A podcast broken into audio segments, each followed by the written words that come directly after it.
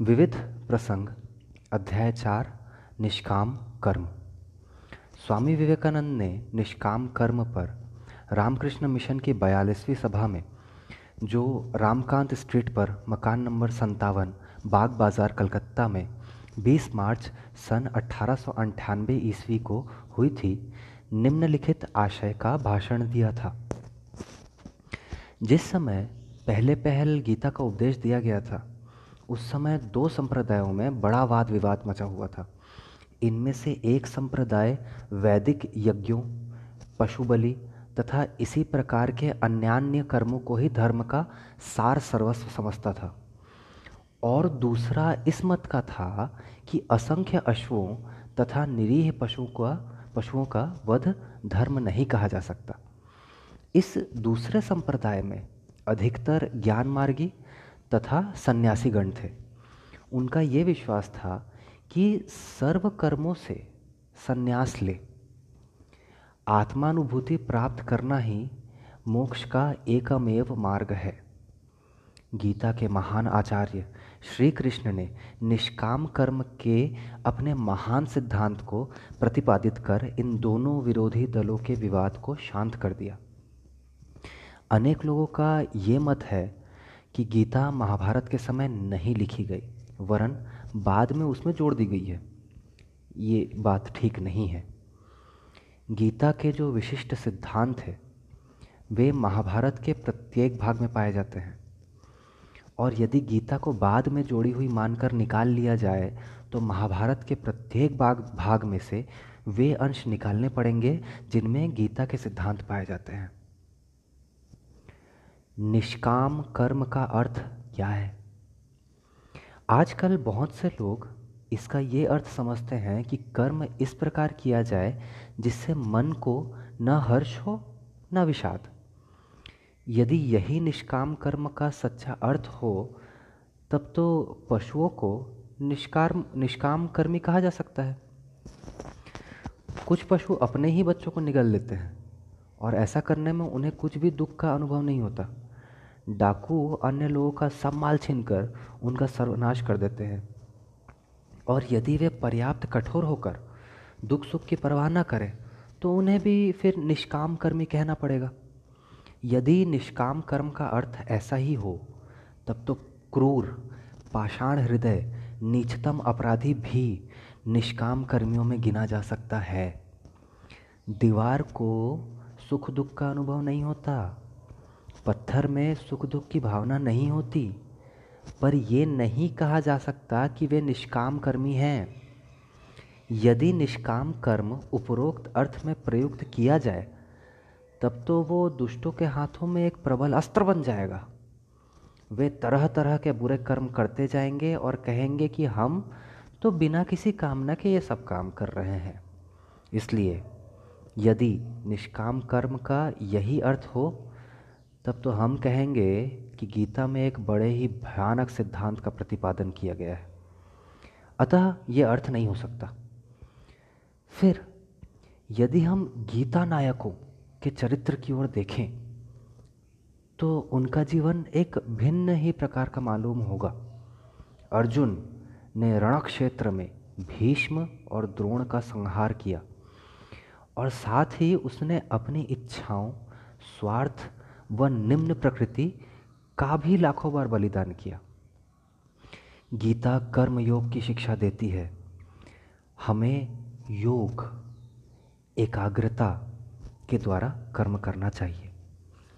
जब कर्म योग में इस प्रकार की एकाग्रता आ जाती है, तब शूद्र अहम भाव का लेश मात्र भी अस्तित्व नहीं रह जाता। जब योग युक्त होकर कार्य किया जाता है, तब मैं कर रहा हूँ, यह ध्यान ही नहीं रहता। पाश्चात्यों की समझ में ये बात नहीं आती। वे कहते हैं कि यदि अहम भाव न रहे, यदि अहम का नाश हो जाए तो फिर किसी मनुष्य के लिए कार्य कर सकना किस प्रकार संभव हो सकता है? पर जो अपने को संपूर्णतः भूलकर एकाग्र चित्त से कार्य करता है, उसका कार्य निश्चय ही बहुत अच्छा होता है। और इसका अनुभव प्रत्येक व्यक्ति ने अपने जीवन में किया होगा। हम कई काम अनजान में ही करते रहते हैं, जैसे खाए हुए भोजन को पचाना आदि। कई कार्य जानबूझकर करते हैं, तथा कई ऐसे भी कार्य होते हैं जो हमारी मानव समाधि अवस्था में संपन्न होते हैं। जबकि हमारे शूद्र अहम का अस्तित्व नहीं रहता। यदि चित्रकार अपने को भूल कर चित्र बनाने में ही पूर्ण रूप से लीन हो जाए तो उसका चित्र एक महान कृति होगी। एक अच्छा रसोईया भोजन बनाने के समय अपना सब कुछ उसी में लगा देता है। उस समय तक के लिए वो अन्य सब कुछ भूल जाता है। परंतु ये लोग इस प्रकार केवल उसी एक कार्य को अच्छी तरह से कर सकते हैं, जिसके लिए वे अभ्यस्त हैं। गीता की शिक्षा है कि सभी कार्यों को इसी तरह पूर्णता के साथ करना चाहिए, जो योग के द्वारा प्रभु से एक रूप हो गया है। वह अपने सभी कार्यों को इसी एकाग्रता के साथ करता है और अपने स्वार्थ का कुछ भी चाह नहीं रखता। इस प्रकार किए हुए कर्म द्वारा संसार की भलाई ही होती है। उससे किसी प्रकार की बुराई नहीं हो सकती। जो इस प्रकार कर्म करते हैं, वे अपनी स्वार्थ सिद्धि के लिए कभी कुछ भी नहीं करते। प्रत्येक कार्य के फल में भलाई और बुराई मिली रहती है। कोई भी अच्छा काम ऐसा नहीं होता जिसमें बुराई का कुछ ना कुछ संपर्क न रहता हो। जैसे, अग्नि धुएँ से आवृत रहती है।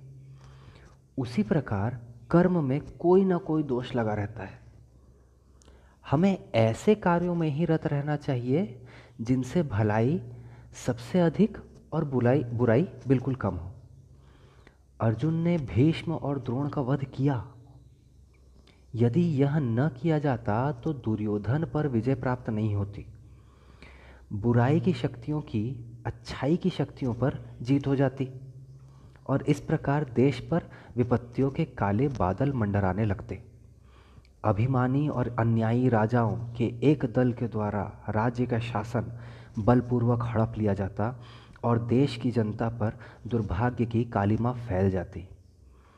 इसी प्रकार श्री कृष्ण ने भी कंस, जरासंध इत्यादि अत्याचारियों का संहार किया। पर उनका एक भी कार्य उनके स्वयं के लिए नहीं था। उनका प्रत्येक कार्य दूसरों के लिए भला, दूसरों की भलाई के लिए ही था। हम दिए के प्रकाश में गीता का पठन करते हैं, पर अनेक पतंगे दिए से ही जल के मर जाते हैं। इसी से ये स्पष्ट हो जाता है कि प्रत्येक कर्म में कुछ ना कुछ दोष रहता ही है। जो अपना क्षुद्र अहम भाव भूलकर कार्य करते हैं, उन पर इन दोषों का प्रभाव नहीं पड़ता, क्योंकि वे संसार की भलाई के लिए कर्म करते हैं। निष्काम और अनासक्त होकर कार्य करने से हमें परम आनंद और मुक्ति की प्राप्ति होती है। गीता में भगवान श्री कृष्ण ने कर्मयोग के इसी रहस्य की शिक्षा दी है। धन्यवाद। आपका दिन शुभ हो।